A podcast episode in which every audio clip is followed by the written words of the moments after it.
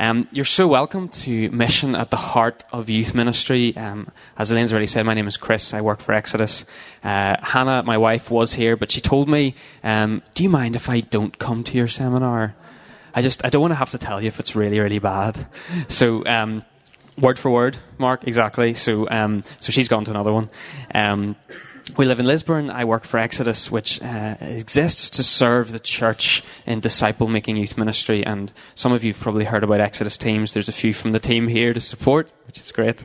Um, I, uh, today, what do we want to look at? I want to look at a little bit about mission. What is mission? And if, firstly, hands up if you were here with Scot McKnight just this morning for the Bible reading. Fantastic. I promise you, I did not coordinate with him whatsoever. But the passage I was going to look through with you was Matthew ten uh, verses Matthew Matthew ten verses five to ten, which is literally what he's just gone through. So I promise you, there was no communication with him. He's done my job for me. I'll have to thank him afterwards. Um, what is mission? Why why is mission integral to the heart of youth ministry? Vital, crucial, needed. And and thirdly, how can we see this? Realized? How can we make this happen? I'm going to make some assumptions um, this morning that either you're involved actively or are interested or are passionate about youth ministry in your church, in your organization, in your family, um, in your community. Um, that you either have a passion for young people or a passion for growing His church, His kingdom. Um, and I guess what I would love you to leave with is the knowledge that you all already have the capacity for mission within your youth ministry. You all already have the capacity, the resources, the opportunity to prioritize mission as a vital part of your own ministry. A little bit about me. Um, I grew up in a Christian home. My father's a minister. I went along to youth fellowship week by week by week. Is involved. Please come on in, grab a seat. Um, and week by week by week was involved in youth ministry as a as a young person, as a punter. Um, but maybe like so many people here in Northern Ireland, I, I lived a double life. I uh, went along to church on Sunday and YF on a Saturday night.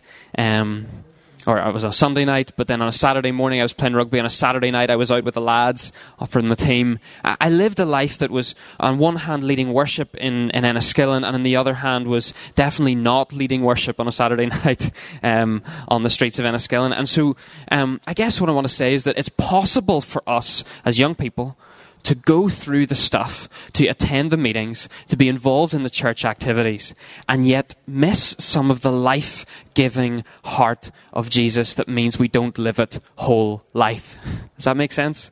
And for all of us, there's maybe different things that pull us away. Uh, I went to university. Um, to Queen's, and in first year, I had an opportunity to go away on a mission team. Um, we're going to clarify all about this in a minute, in case you're worrying that mission is about mission teams. That's not what I want to say. Um, but I went on a mission team to Cuba. Uh, incredible place. If you ever the opportunity, please go. It is wonderful. Um, but going there brought something from what I read into my hands. Going to Cuba brought something from what was only up here realized in my heart and in actuality, in reality. And that, I think, is what we want to try and capture with why mission is integral to youth ministry. What is mission? I'm sure you all have things pop into your head, right? What is mission? You think maybe overseas, you think Holiday Bible Club, you think your everyday street, maybe. Uh, I don't know. Um, but in a seminar of why mission, surely we need to consider what mission is. Hands up if you've heard of Chris Wright who is the uh, one of the authors and directors at the Langham Partnership in London, um, sort of proteges of John Stott. Uh, and his book, The Mission of God's People, fantastic book if you're into it, says mission or missions is first doing. It is practical, dynamic action. And he goes on to say, if theology is what we think about God, then mission is surely what we do for or with Him. Scot McKnight has literally just said mission is teaching what Jesus taught, doing what Jesus did, and trusting the way Jesus trusted. Couldn't sum it up better myself. Um, that's why he's on the main stage. But we, we can point to multiple passages throughout Scripture that help us illuminate this. And uh, throughout the Bible, we see God sending people. There's this concept of sending, which is, it's a really dynamic thing. It's a really movemental thing. It's a, it's a, it's a motion. It's not static. And uh, he sends Joseph to save lives in a famine. He sends Moses to liberate people. He sends Elijah to influence nations' politics. He sends Jeremiah to prophesy to people. He sends people on journeys. In Matthew 28, we know the passage. We see Jesus sending his disciples out. And you've already heard maybe from Scot McKnight this morning, but I was going to read Matthew 10, which I will do again. Matthew 10, verse 5 says this. Do not go among the Gentiles or enter any town of the Samaritans. Go rather to the lost sheep of Israel. As you go, preach the message. The kingdom of heaven is near. Heal the sick, raise the dead, cleanse those who have leprosy, drive out demons. Freely you have received, freely give. Do not take anything along with you, nor gold or silver or copper in your belts. Take no bag for the journey, or extra tunic, or sandals or a staff, for the worker is worth his keep. Let me read this again, this time from the message, and just listen to the intonation. Don't begin by traveling to some far off place to convert unbelievers. And don't try to be dramatic by tackling some public enemy. Go to the lost, confused people right here in your neighborhood. Tell them that the kingdom is here.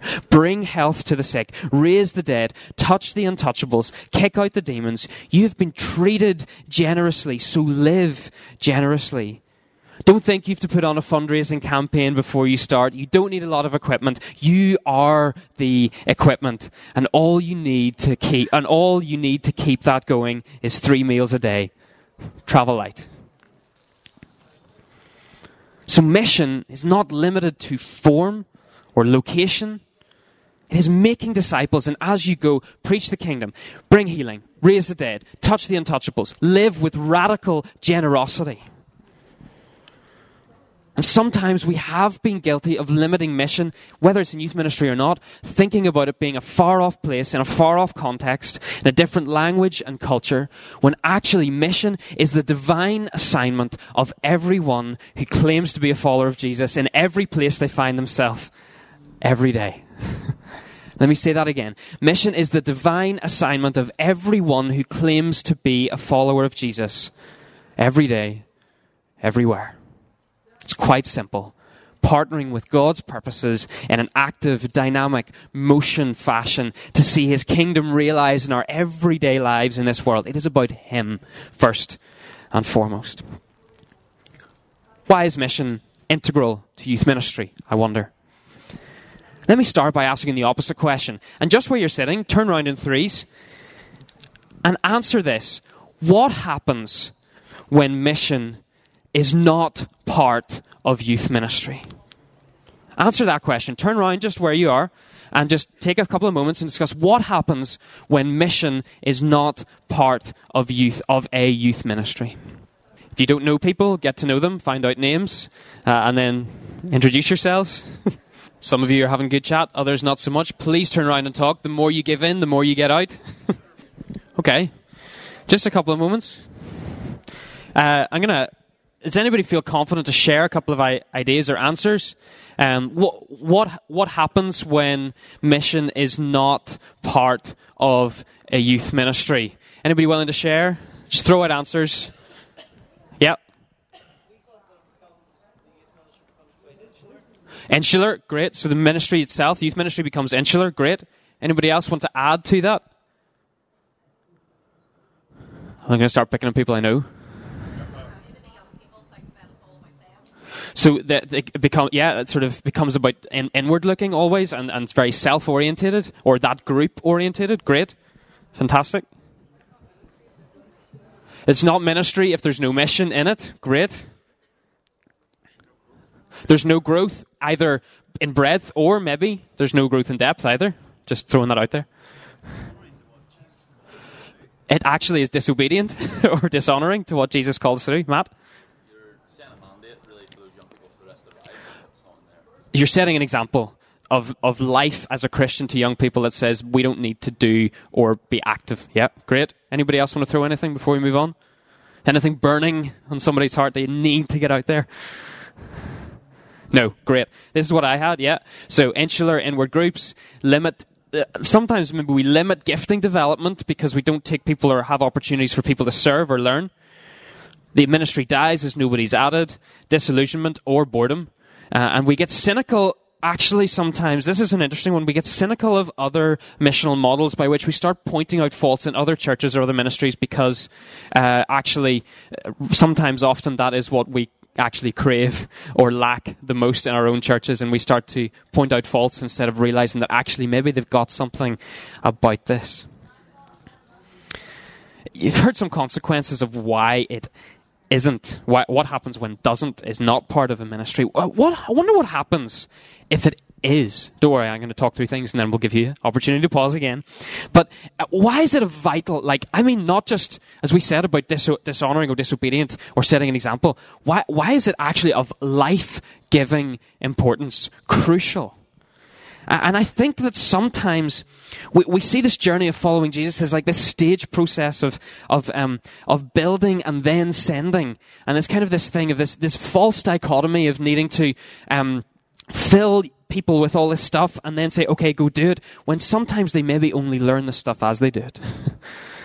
um, what if we did both at the same time? What if actually, in realizing in practical missional living, we encouraged growth? And growth, as I said a minute ago, that's not only in depth, but also in breadth as we reach people.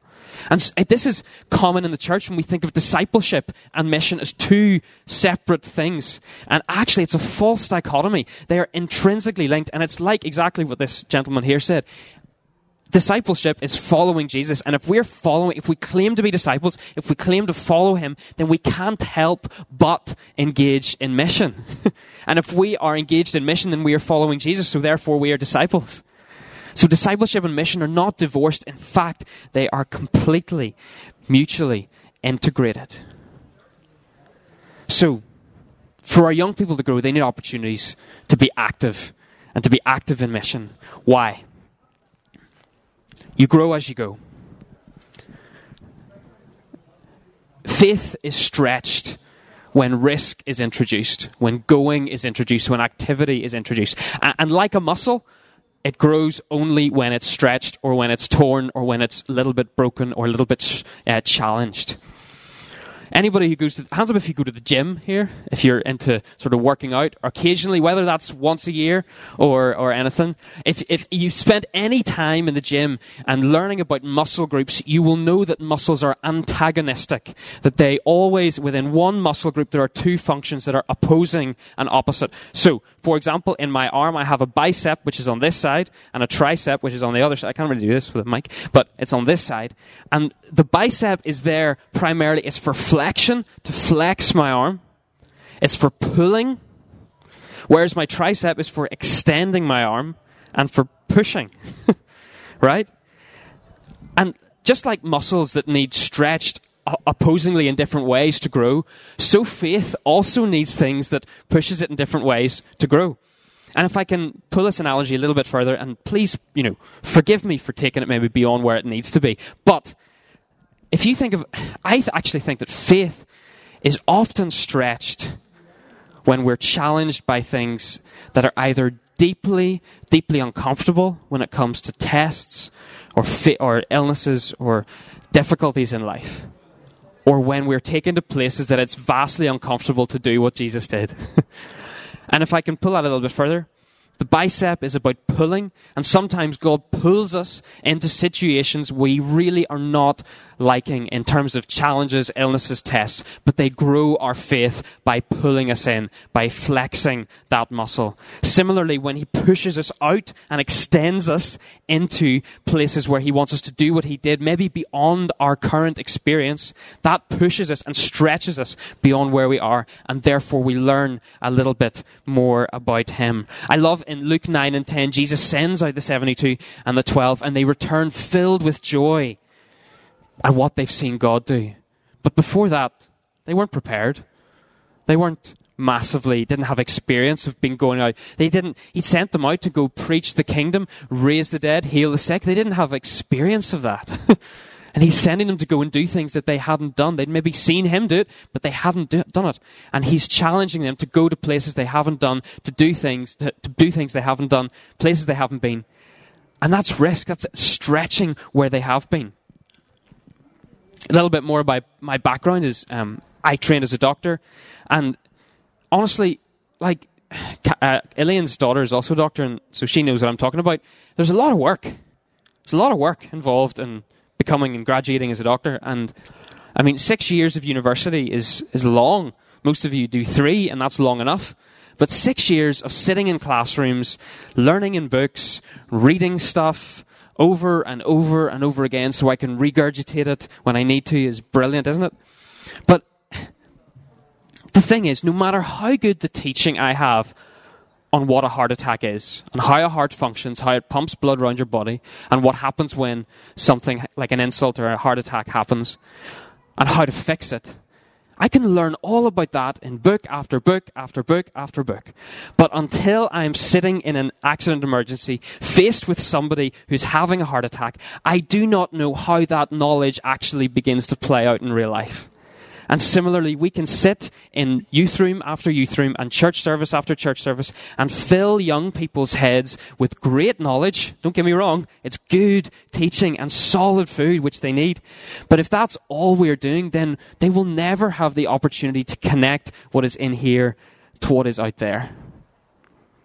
If our youth ministries are solely based around coming to meetings to fill with knowledge, then we are already losing the game.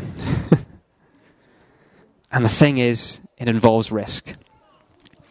Faith, as Hebrews tells us, is assurance of what we do not see. Uh, and therefore, to believe something and then to practice something you cannot see takes risk. And when we take risks, we are demonstrating faith. This brings immense, immense growth. As young people begin to rely not on their experience of what has been, but on what on only on what this book tells them to do. This has got to be the benchmark for our experience. This has got to be the limiter of our experience. This is what the limitation of what we set out that young people can and can't do. It has to be in this book, not from our own backgrounds, not from our own church backgrounds or how things have been told to us, but what we read in this book.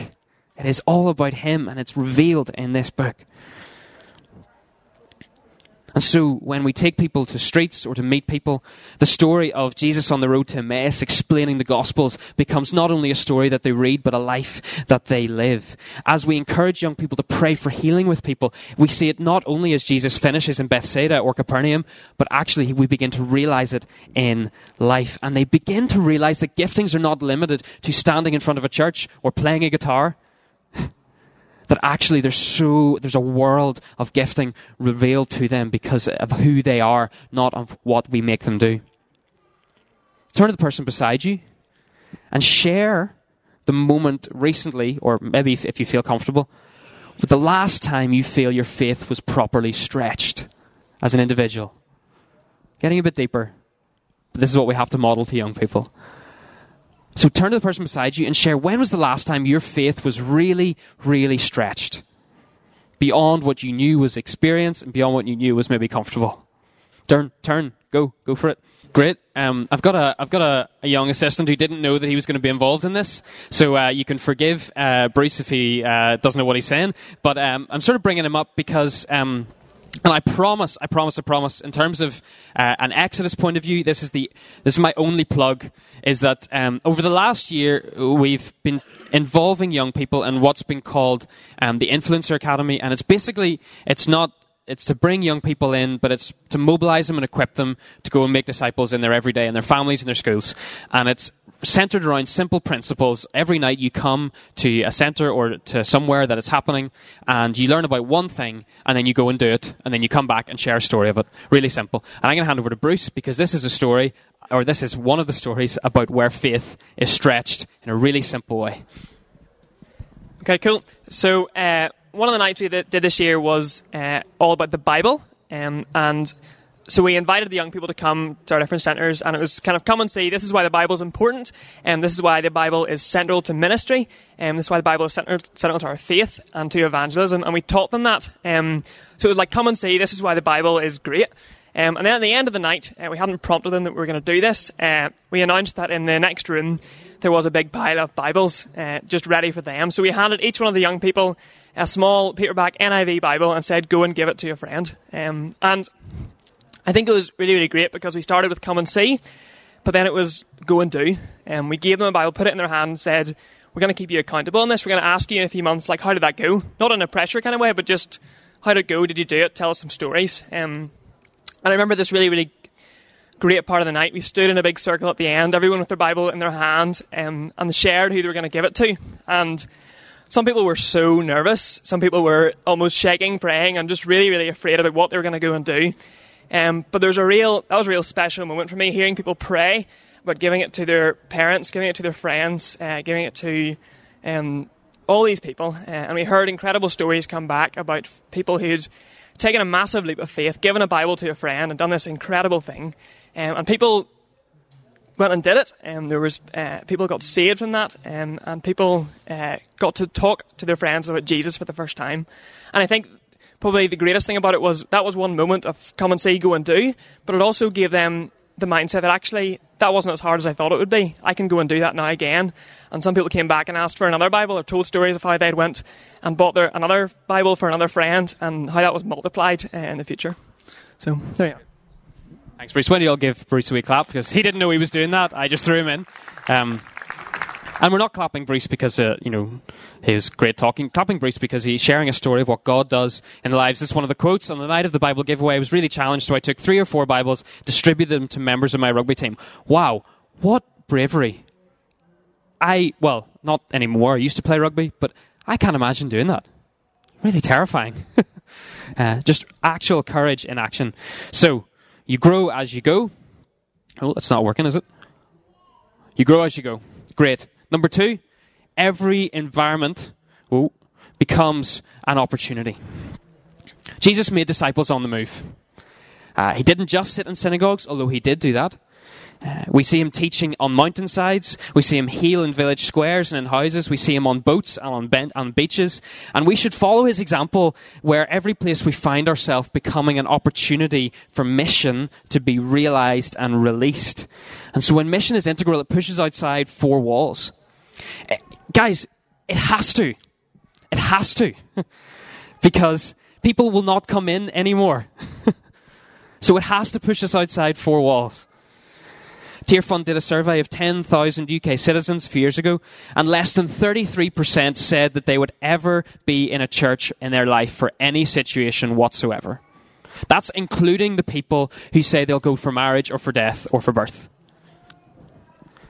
Less than 33%. Now that's mainland UK, that's not Northern Ireland, but even still, the principle is there. There are 67% or more of people who are completely unconnected to any form of church except by one thing you and me. and it's the same for our young people. They're growing up in schools. Uh, one of the guys I um, have connected with this year uh, talks about the youth group in his church, and he talks about them being the first un Sunday schooled generation coming through the first group of young people coming to their youth group from the streets who have not been at Sunday school, who don't know who Noah is, apart from an ark and apart from Evan Almighty or the film. He, they don't know who uh, David is or Daniel is, except maybe at the odd picture of David and Goliath. So we have to take the mission, the message to the streets, to the places inside, that's not inside four walls. And actually, it's incredible because instead of limiting ourselves to just teaching the kingdom, we get to actually advance it through them. We get to see Bibles being given out. We get to see prayer happen. We get to see young people take it on themselves that they can go and that they can do. And then when this happens, we become so much less concerned about what our meetings look like, about what happens when people come, and we get so much more concerned about what our young people's character is like, about what their families look like, about what their friendships are defined by, about what their homes and their schools look like. There's a story I heard last year of uh, two young people, and and they just happened to be on our teams, but that's not, I think, the reason. Um, they came back from uh, a, a, time away and time on mission, and uh, we got the message to the office from their dad, who is a, a fairly well respected businessman, and he was messaging, and you can read in the email that he's almost in tears because he talks about his son getting up with him in the morning to have breakfast and then offering to pray for him before he goes out to work. he talks about his daughter when he comes home from work his daughter's asking him, "Oh, Dad, what are you what are you reading in the Word these days? Teach me." And so young people's families start to be redefined not by maybe the dad or the mum, but by the young people who've caught a bit about the life of Jesus and want to share it with their parents. What opportunity! And the thing is, it's free. it's so simple. It's so simple. Number three, when mission is integral, walls of comparison are torn down. I, I love. I don't know if you uh, if you read about the. I just to preface all this. I've just come back from a holiday in Rome, and uh, we went to a few of the churches, and they've got statues of all the twelve disciples up. They're incredible. The detail is amazing. It's really interesting. But what is actually fascinating is that there's details around the statues about what they did, about who they were. And I love that Jesus recruited disciples, his disciples from such a varied backgrounds. They were not all head boys of their school. Sorry, Bruce. They will not, they were not all head girls of their school. They were not all Oxford, Cambridge graduates. from tax collectors to fishermen Everybody is represented, and that is because Jesus believed that to reach the whole world, he needed a variety of people from every sphere of society. And their professional training was not the rate limiting step for them being a disciple. It's the same from from our young people.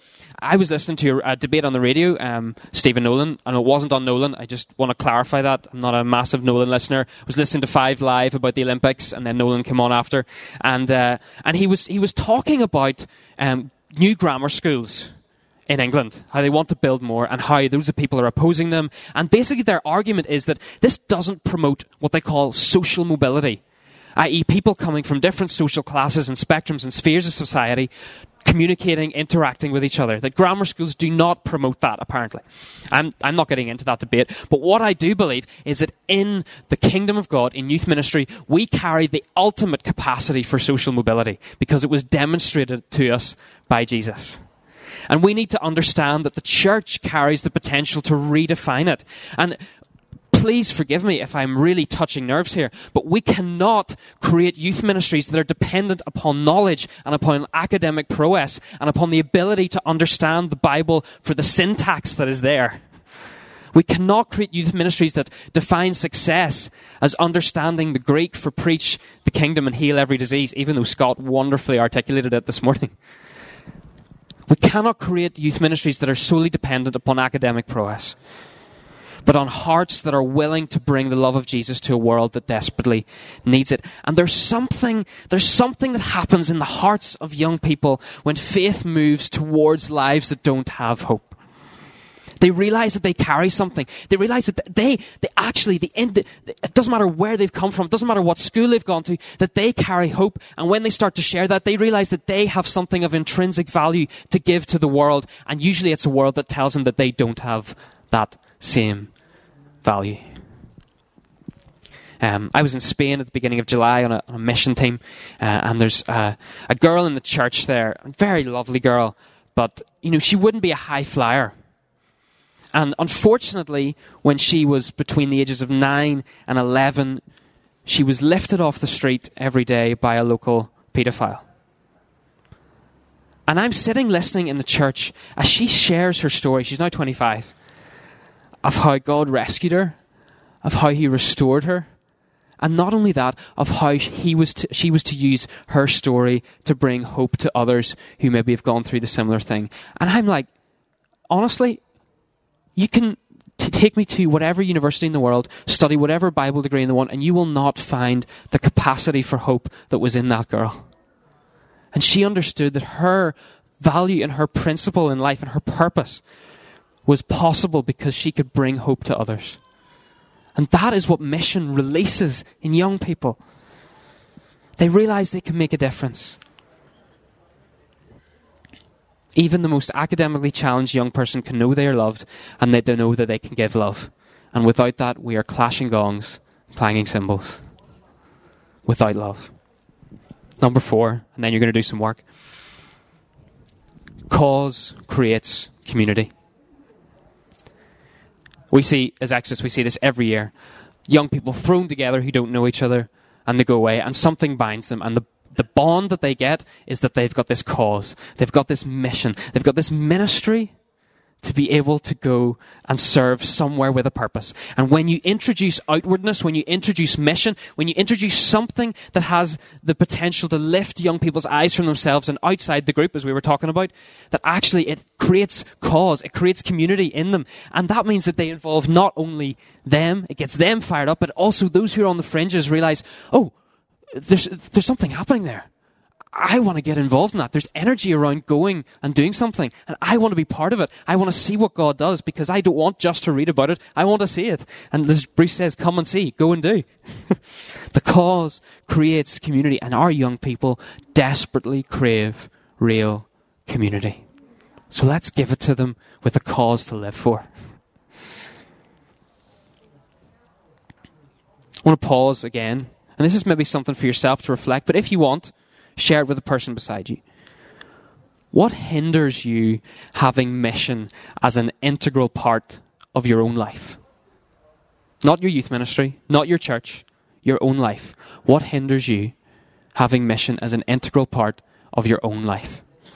If you feel comfortable, turn to the person beside you and chat a bit about that. If not, just reflect on it yourself. What causes you, what hinders you having mission as an integral part of your own life? Okay, don't worry, I'm not going to start pulling out people and uh, uh, maybe feel, making them feel awkward in the front of everybody else. Um, often, I think the answer when I, if I think about myself um, and my own heart, there's maybe a couple of things. One is that um, what hinders me, one is that I make excuses, and usually that excuse is directed at my local church or organization, and I say, oh, uh, we don't have enough that actually helps us to go out. So that's one excuse that I make, that maybe the, the thing that I'm part of doesn't facilitate me to go out. Um, actually, I think underneath it all, it's a lot deeper than that. It's actually maybe, firstly, maybe fear of rejection, reputation loss, uh, fear that I'm not good enough, fear that I don't have it all together enough, fear that I don't have the words to say if I engage in mission or activity. Uh, maybe actually underneath it all is a lack of belief in the Jesus that we profess in. Uh, as Scot said earlier on, guys, just open the book and show them the guy. open the book, show them Jesus. And I think sometimes maybe I just lack belief in the gospel enough to know that it changes lives in the way that it does. Uh, maybe it's just my heart isn't, you know, uh, actually quickened enough to the opportunity that it presents. Not only the opportunity it presents, but the opportunity it should be creating or stirring within me. I realize um, it's the same for young people. They also make excuses about youth ministry not doing this, not doing that for them. They also make insecure, insecurities about their ability to share their gospel, pray with people, demonstrate generosity. Um, they also will have fear about rejection and reputation loss. They will also have maybe a lack of belief in the Jesus they profess. But what we cannot do as people who are involved in youth ministry is just continue to just to to, to wash over that and say, okay, we'll just keep going and, and fix it and sort it out. We, we have to both encourage young people individually and also we have to help them by creating intentional environments where they can go outside four walls, where youth ministry doesn't become about a meeting and it's taken to a place or a people or an opportunity. I reckon if any of you are involved in leading youth ministries in churches, you're like, Chris, Uh, I, I'm with you. I'm with you.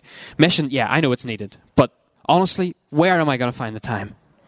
Where am I going to find the volunteers? Where am I going to find the space? And you're saying, how am I going to get people involved in doing another night in a busy week? And the reality is that if you're not prioritizing mission as already part of your program now, then that's the challenge. That's your first challenge.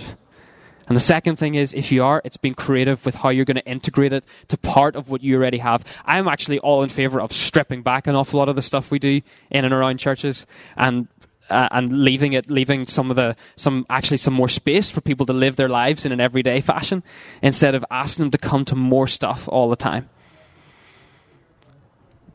So the, what I'm asking you and challenging you with is, if you're not prioritizing mission, how are you going to do that? What are you going to sacrifice? What meeting are you going to give up? Or maybe once a week or once a month or once every couple of weeks, what are you going to do differently that facilitates outwardness and activity amongst your young people? We're going to finish with two things here really quickly. Quick principles, um, maybe a little, uh, if you like, a little cycle that you can do in terms of mission. But then we're going to split you into two groups and we're going to do a bit of brainstorming around some creative ideas, if that sounds good. Um, Jesus in Matthew 10, but also Luke 9 and 10, they're absolute handbooks for mission. And if you read, he does four things. He teaches and he envisions them with mission and with the activity they need to do. He says, go and do. He says, you have all authority. Go and be my witnesses. He gives them permission to do it. He doesn't just say, this is what you need to do. He says, you, you actually have authority. You actually have the permission to go and do it. I give you it to go and do. And so be empowered. First thing is about teaching, envisioning, giving permission. Second thing, send with instruction. Keep it simple. Give them a Bible and say, go and give it to your friend who doesn't know Jesus. Tell them to go home and pray for one of their parents that night. Simple instruction that's clear, that's understandable, and it's not this vague thing of you need to go and evangelize the world. If you're not standing on the corner of your school and preaching the gospel, you're messing, missing the mark. That's not, like, that's so way above and beyond what their, maybe their capacity tells. There might be a few, but I'm guessing that most of them aren't. Give simple instruction. Where can they demonstrate generosity in their life? Who can they show the love of God to in their friendship group? So send with clear instruction. So first teach and envision. Send with clear instruction. Number third, hear and share stories when they come back. Develop a culture in your youth ministry of sharing the stories of what God is doing. So that as Jesus hears the stories of they come back, he is filled with joy and they are filled with joy. And, and I wonder, when was the last time in your youth ministry you had a young person coming back so excited to tell you about what God had done through them? That is the goal uh, like the excitement that bubbles up. When was the last time you were so excited about what God, God had done through you that you had to tell somebody about it? And the last thing, he, he in, in Matthew 10 and also in Luke, he retreats to the mountainside to worship and to reorientate towards the Father. Because stories can sometimes become about us when actually it's all about Him. So, four principles teach and envision, send with clear instruction, hear and share stories, and worship the Father. So, what I would love you to do is going to do a bit of movement. So, uh, if you are involved in a youth ministry that by and large has less than 10 people involved in it, can you maybe go to kind of the sorry i'm just stepping on my go to that back section of chairs just behind us and if you are somebody who's involved in youth ministry with more than 10 young people in it then stay on this side of this kind of thing. So if you're going to, if you're involved in that, it doesn't matter whether you're with the many or with the few. That's not what I'm talking about. not dichotomizing you to say that one's more valid than the other. I'm not sending the people who are few to the back for any reason other than it's easy and facilitatable. So if you're somebody with uh, less than 10 young people, move to the back. If you're somebody with more than 10 young people, stay at the front. Go, move.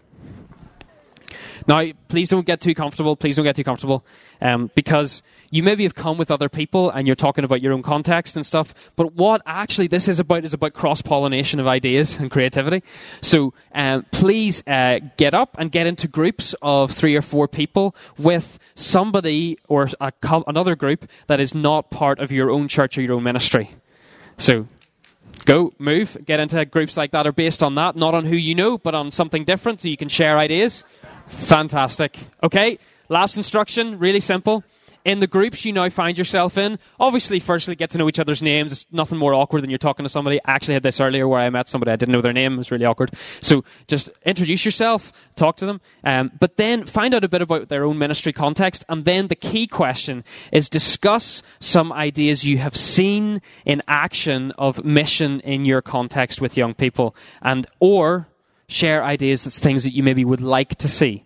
So this is a group here. At the front we have greater than 10 young people. So think of the things that you can contextually do with more than 10 young people that you might like to see happen or that you have seen happen. And the group at the back, it's a, with groups of less than 10 young people, things that you maybe would like to see happen or that you have seen happen.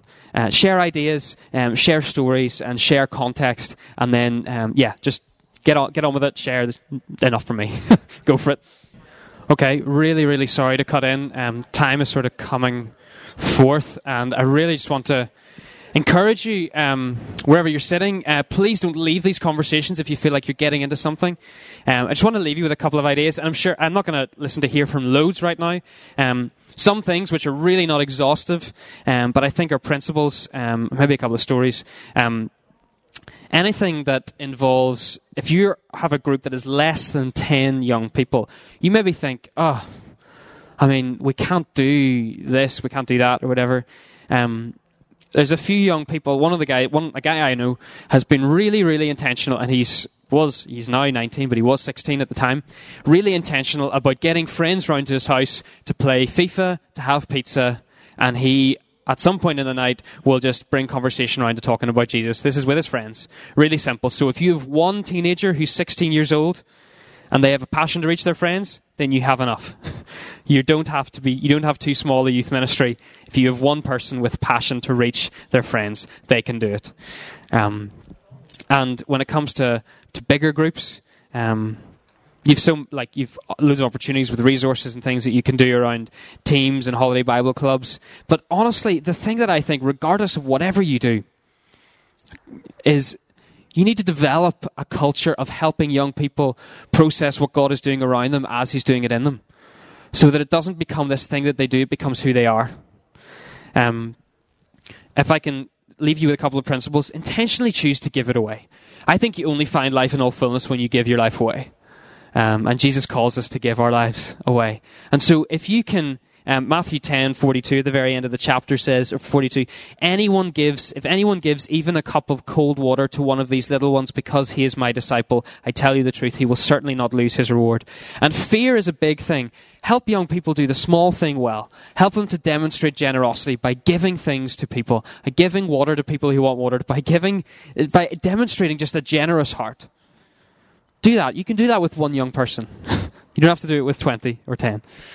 If you get, create opportunities where young people give themselves away, it actually, one, it slams right across their culture of selfie and forces them to give of themselves instead of taking. And also teaches them about life in all fullness is found when you give it away. Secondly, example trumps program every time.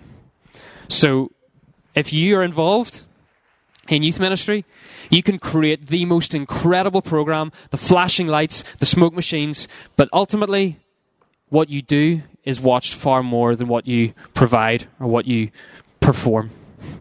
So, your example in your own life, invite young people into your life. If I can say that, invite young people into your home. Let them see how you do family, how you do relationships, how you do generosity, how you do hospitality. That is so much more important than getting the program right. Give yourself, have opportunities for you to open yourself up so young people can get into the proximity of your life. So they can see who you really are beyond four walls. and see how you do mission.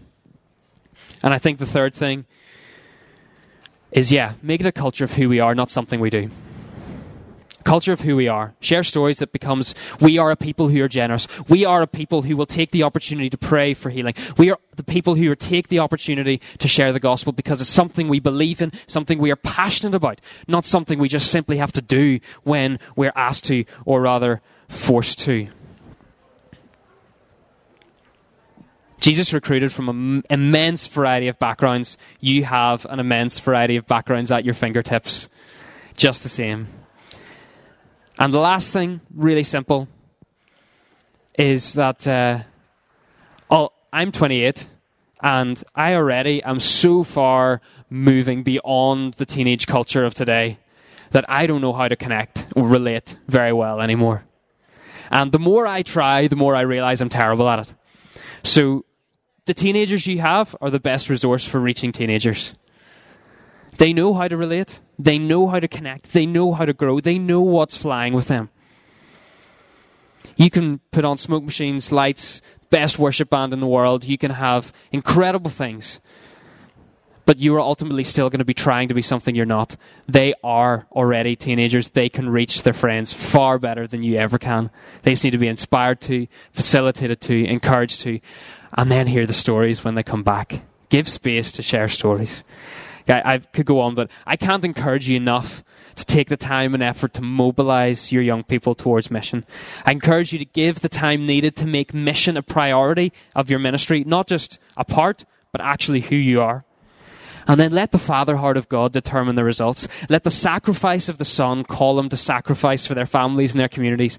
And let the power of the Holy Spirit flow through them to bring change and transformation in and around them. Can I give you an opportunity? Actually, this is maybe the best way to finish. Is where you're you're already you've already met with a couple of people there, talked about where your certain context is. Can I just I could pray for you, but actually be so much more powerful if you all prayed for each other as you go into September and a new season of church and life and everything. So turn with whoever, whichever group you've been in, and pray for each other, sending each other out in the power of the Holy Spirit to go and reach young people and help young people reach young people, help disciples make disciples. So pray, go for it.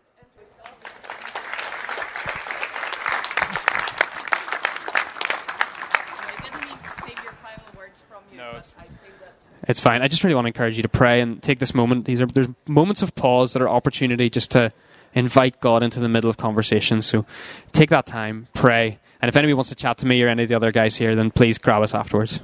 So go ahead, pray, finish.